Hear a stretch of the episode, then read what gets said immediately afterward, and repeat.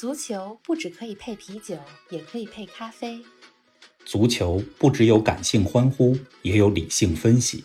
足球不只有皇马、巴萨、梅西、C 罗，也有不为人知但值得歌颂的球队和球员。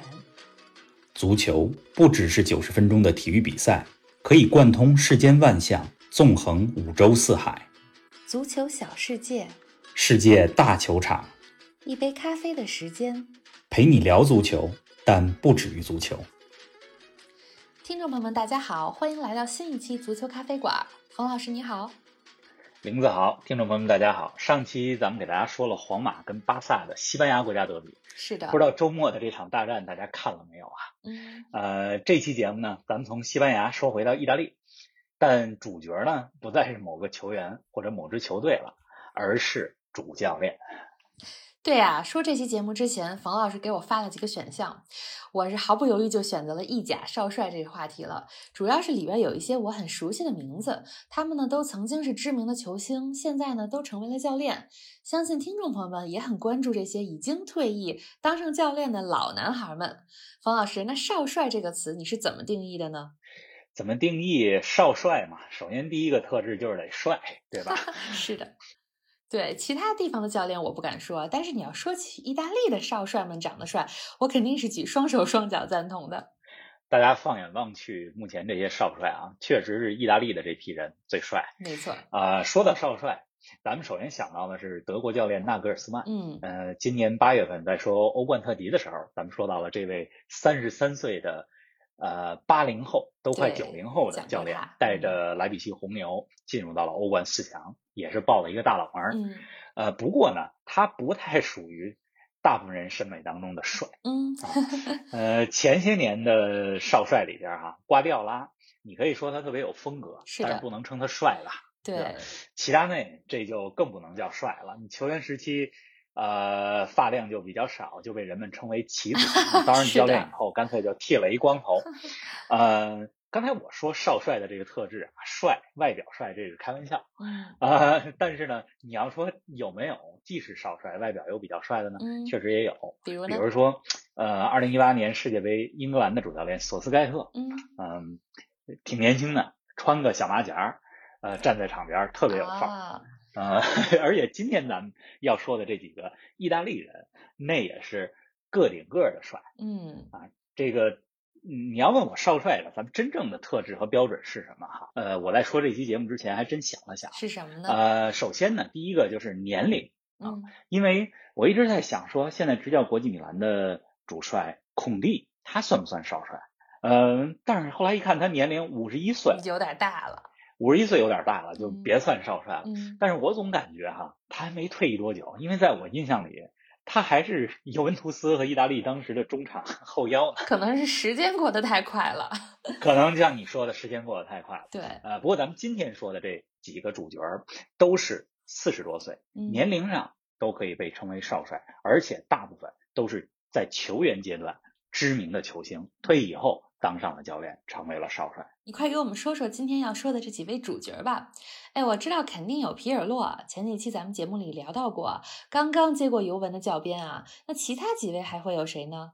没错，有皮尔洛。嗯今天咱们说的这五个人里边儿，都是意大利足球甲级联赛，就是意甲这个赛季的在任主教练。嗯他们包括了这五个人：皮尔洛、嗯，加图索、还有呢？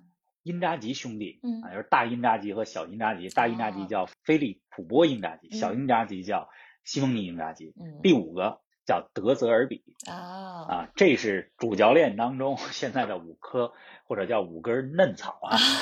这五个人当中呢，年龄最大的是大因扎吉嗯，今年四十七岁。嗯最小的是皮尔洛和德泽尔比，嗯，这俩人呢，呃，刚刚过了四十一岁。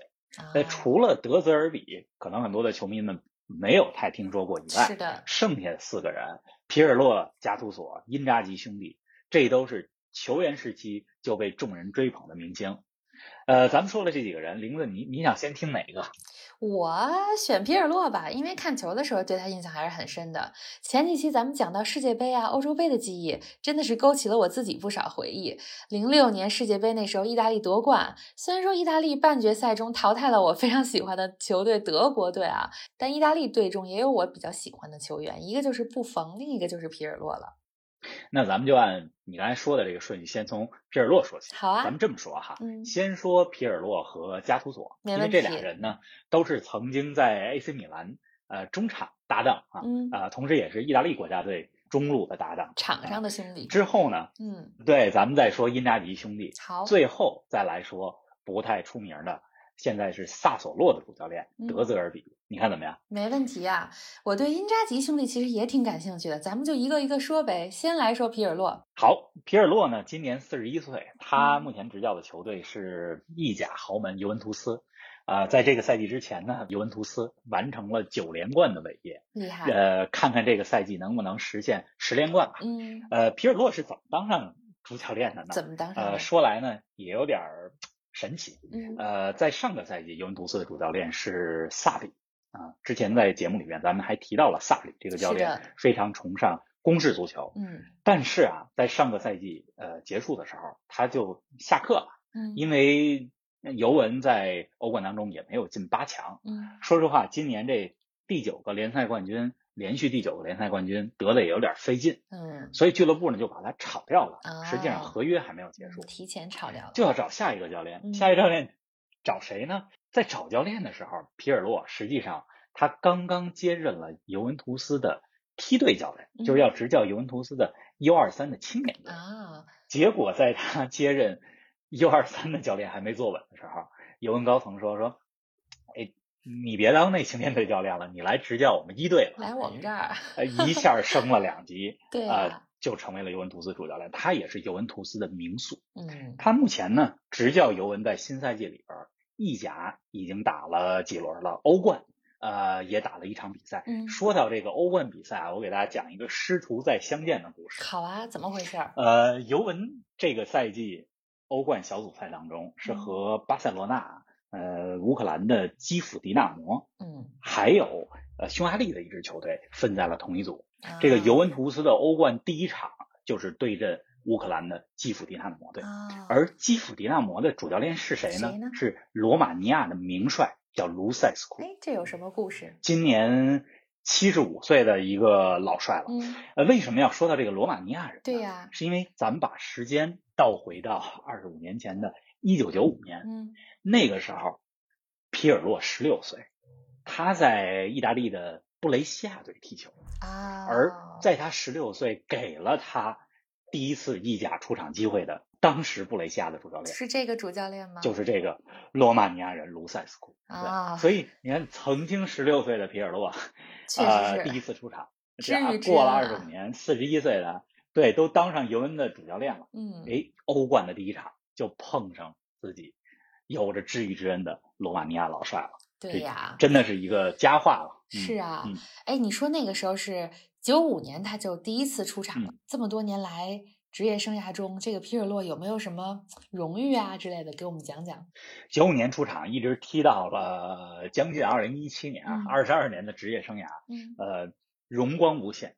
呃，皮尔洛刚才你讲到了，在二零零六年世界杯上对他的印象非常深刻，因为那一年意大利也夺冠了。嗯实际上，皮尔洛作为意大利的中场，为国家队出场的次数是历史第五多的。啊，除了零六年的世界杯，我印象比较深刻的是二零一二年的欧洲杯。嗯那一届欧洲杯，意大利最后在决赛当中零比四输给了西班牙。但是除了这场比赛以外，嗯意大利是那届杯赛表现第二好的球队。啊那没办法，那个时候的西班牙是鼎盛时期，太强了，嗯呃，获得过一届欧洲杯、一届世界杯的冠军。嗯嗯，他的俱乐部的职业生涯啊，皮尔洛，呃，他的高峰时期实际上分成两段，嗯，哪两段呢？一段是在 AC 米兰，嗯另外一段是在尤文图斯。嗯啊、在二零一一年的时候，他离开了 AC 米兰。那个时候，大家会觉得说，哎呀，这个在米兰最灿烂的时光都已经过去了，嗯呃，接下来是不是找一个下家儿，直接去养老就得了，嗯，快退役了？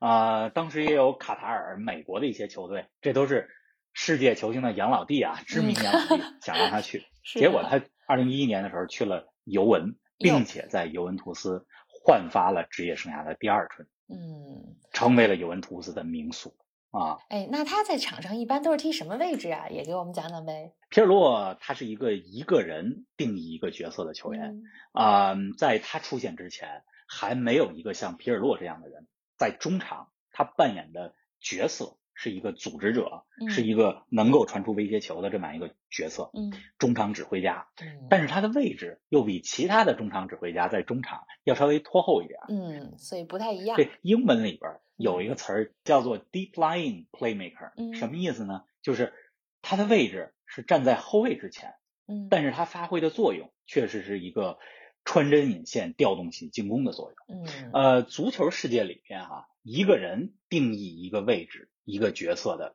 例子真的不是很多。嗯你比如说，啊，梅西嗯他定义了这个唯九号的这个角色。他在巴塞罗那踢球的时候，瓜迪奥拉把他安排在前锋的身后，是一个 false nine，对吧？假假九九号或者叫唯九号。嗯法国的中场马克莱莱，呃，定义了马克莱莱角色，这是一个防守型的后腰，嗯但是出球速度非常快，抢劫能力也非常强。嗯那皮尔洛他定义的这个角色是一个就是中场拖后组织型后腰的这样一个嗯角色。那这个角色有什么特点呢？皮尔洛的特点，首先这个他非常有大局观，嗯在场上视野非常好，呃，嗯脚下控球技术又好，是的，呃，踢得有创造力，动脑子，传球还有任意球的直接破门，这都是他的强项。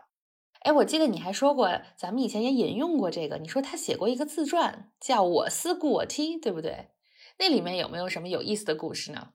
呃，这自传其实是我忘了是一四年还是一几年写的，但是我最近才把它看完。啊，嗯，也是挺有意思的。这里边描述了一些细节啊，我思故我踢，基本上从这名字大家也知道，他当球员时代的时候就非常善于用脑子踢球。这里书里边讲到了好多故事细节，其中有一个就是他儿子啊、问他说：“哎，为什么每年的金球奖嗯。就是世界足球先生嗯都是梅西、C 罗、卡卡这些前锋球员嗯，啊、他说：“爸爸，你什么时候能得世界足球先生啊？”对呀，呃，实际上皮尔洛他排名最高的一次好像是二零零七年的时候，排名是第七位嗯。啊、皮尔洛呢，他告诉他儿子，就是那意思就是我真的不是很在乎这个排名，最重要，他也觉得世界足球先生的排名呢，在一定程度上大家是更倾向于能进球的前锋队员，确实是，但是他自己认为说，你这前锋队员的球从哪儿来啊？对呀，不还得靠我们这些 中场球员吗？传过来才有，所以皮尔洛他是觉得，你别看我在场上的位置是中场稍微往后一点，嗯但实际上扮演了在场上大脑的作用。对呀，呃，他在自传里边还写到了，就是二零一四年世界杯之后，嗯就感觉踢了这么多年球，呃，疲劳感一下就上来了，而且就有一种被掏空了的感觉，嗯所以就特别想一度想远离足球，先退出意大利国家队，后来又不在俱乐部踢球。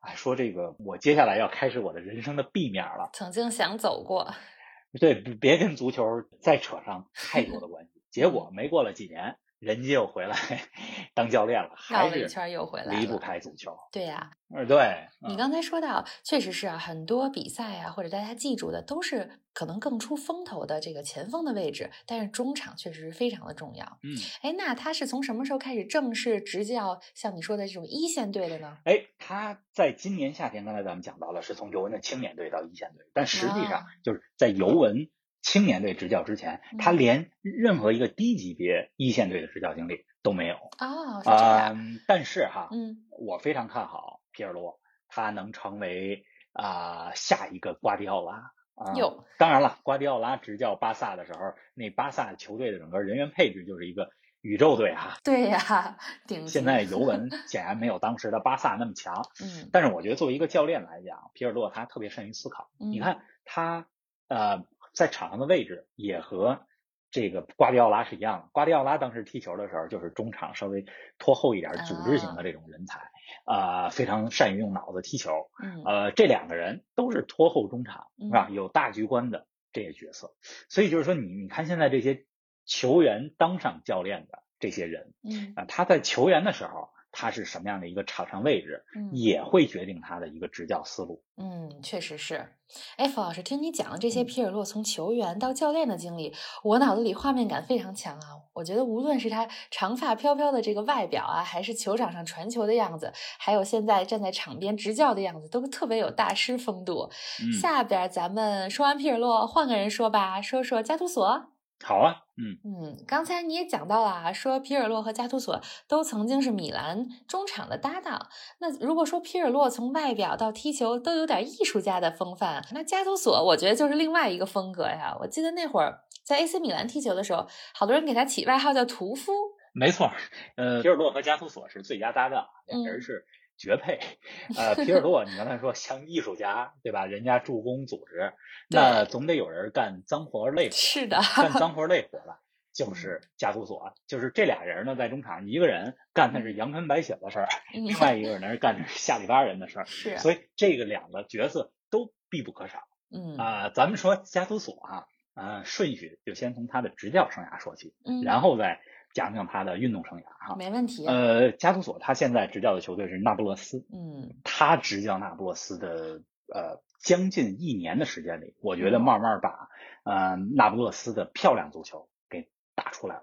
哎呦，前几期节目咱们在讲到米兰的时候提到了啊，说米兰过去十年呃经历了一个比较混乱的时期，是的，而且用了多位没有太多经验的少帅。嗯那米兰用过的这些少帅里边，加图索就是其中的一个。毕竟加图索原来是米兰的名宿，是吧？是的，二零一七年到一九年期间，他执教过 AC 米兰两年嗯啊、他上岗的时候接替的是呃另外一个少帅蒙特拉啊、但是在二零一九年赛季末结束，他离开米兰了。嗯，去年年底，一九年底的时候，就到了意甲的另外一个强队那不勒斯。相当于在米兰实习了一下教练的这个经验啊，实习了一下教练的这个位置 教练大俱乐部主教练的初体验吧，啊，对，呃，来自于自己的老东家米兰。嗯呃，说到那不勒斯这个队啊，就是他现在执教这个队，我不知道大家是否还记得“阳光海水马拉多纳”这个典故。嗯呃，很多人了解那不勒斯这支球队，也是啊、因为世界球王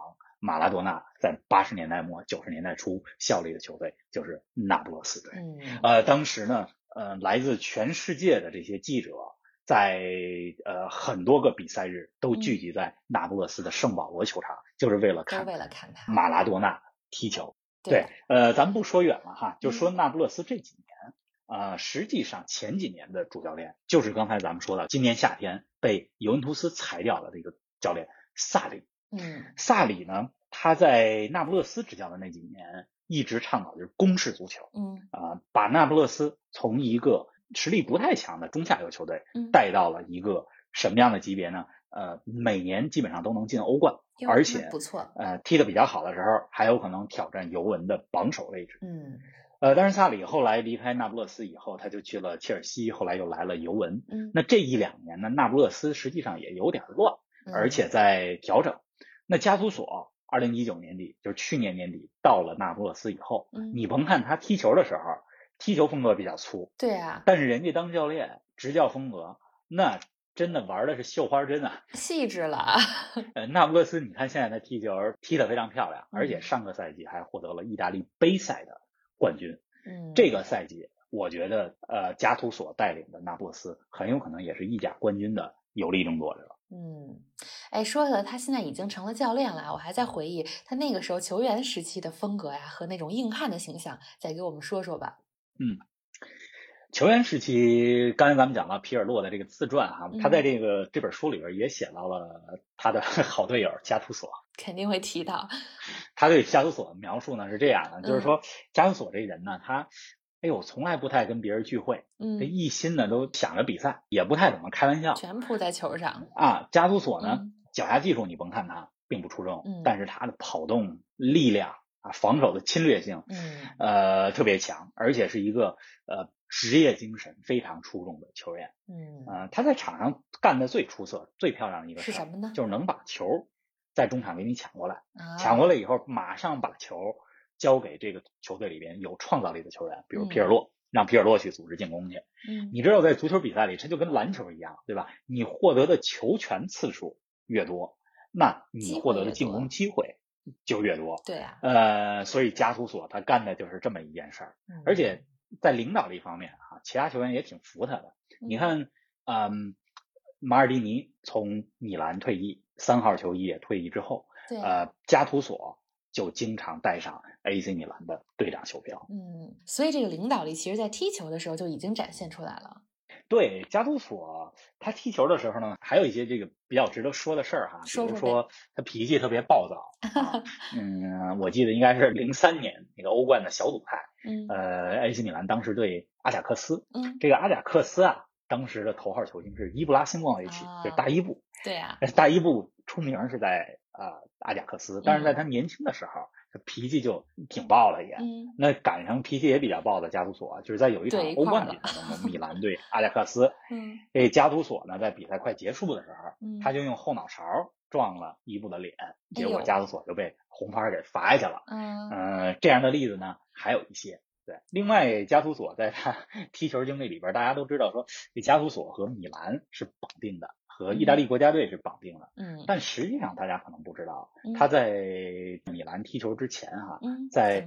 苏格兰还有一个赛季的踢球经历。啊，还有这个当时他效力的球队是格拉斯哥流浪者队。啊，呃，为什么要说这一段呢？为是因为加图索他是一个天主教徒，嗯但是他这个在苏格兰效力的格拉斯哥流浪者是一个以新教徒球迷支持者为主的球队。之前啊咱们讲到了格拉斯哥的老字号手比啊、两支球队，一个是流浪者，流浪者嗯。这是呃新教的代表，对吧？嗯？呃，凯尔特人这是天主教的代表，也有对呀着爱尔兰的传统，嗯所以这还挺有意思苏格兰踢球这一年还嗯。引起了一些争议。对嗯。